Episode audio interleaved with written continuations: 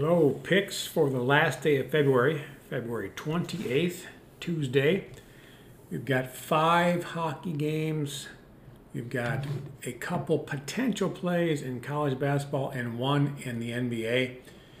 Everything's at Patreon. I'm going to give a few of those out here today. Let's go with Golden State minus three and a half over Portland at home tomorrow. Three and a half point favorite over Portland. Take Golden State. In college basketball, I'm not going to do anything pre tip. I'm looking at Boise State and Seton Hall and trying to figure out the best way to play those. Boise State's a one point favorite. Seton Hall's a one and a half point dog at home against Villanova. Boise is at home against San Diego State. Now, I have this pretty much laid out. These lines are not really available yet. So you're gonna so I'm, I'm giving you some if then scenarios on how to play these, how I will play them. So you could have an option of playing both live, so wait for live bets, at which point when either is behind by eight or more points. So if if Boise State and, and Seton Hall fall behind by eight or more points, then whatever line it's at, snap it up. Or wait until either line is plus six or better live and snap it up. We don't know that we're going to get that. It could be a pass on the whole thing. We might not ever get there. And of course, the other side of the coin is maybe they get behind by eight, you take them live, and they fall behind by 18. I don't expect that. I don't imagine you do either. These teams are essentially at both pushes. It's a little far fetched to get an 18 point lead, but as you know, by no means rare. And then another option to do that would be to take alternate lines when they're available. Most books, or all books really, don't put alternate lines up very early, certainly not the day before, which is where we're at right now.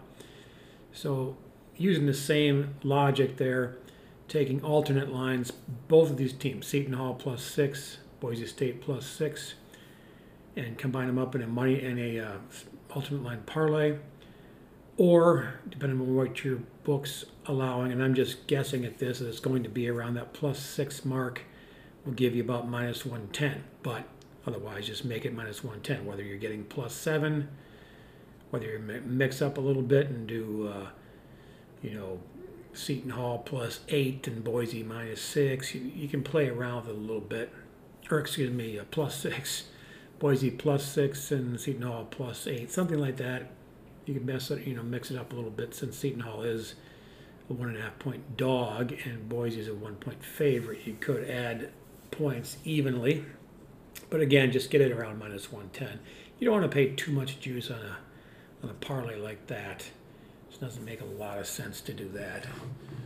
And there's of course exceptions to every rule, but I don't think that exception will apply tomorrow. And let's give a Let's give a uh, parlay out in hockey, a same game parlay. We'll just take the first one off the board. We're going to take Tampa Bay to win.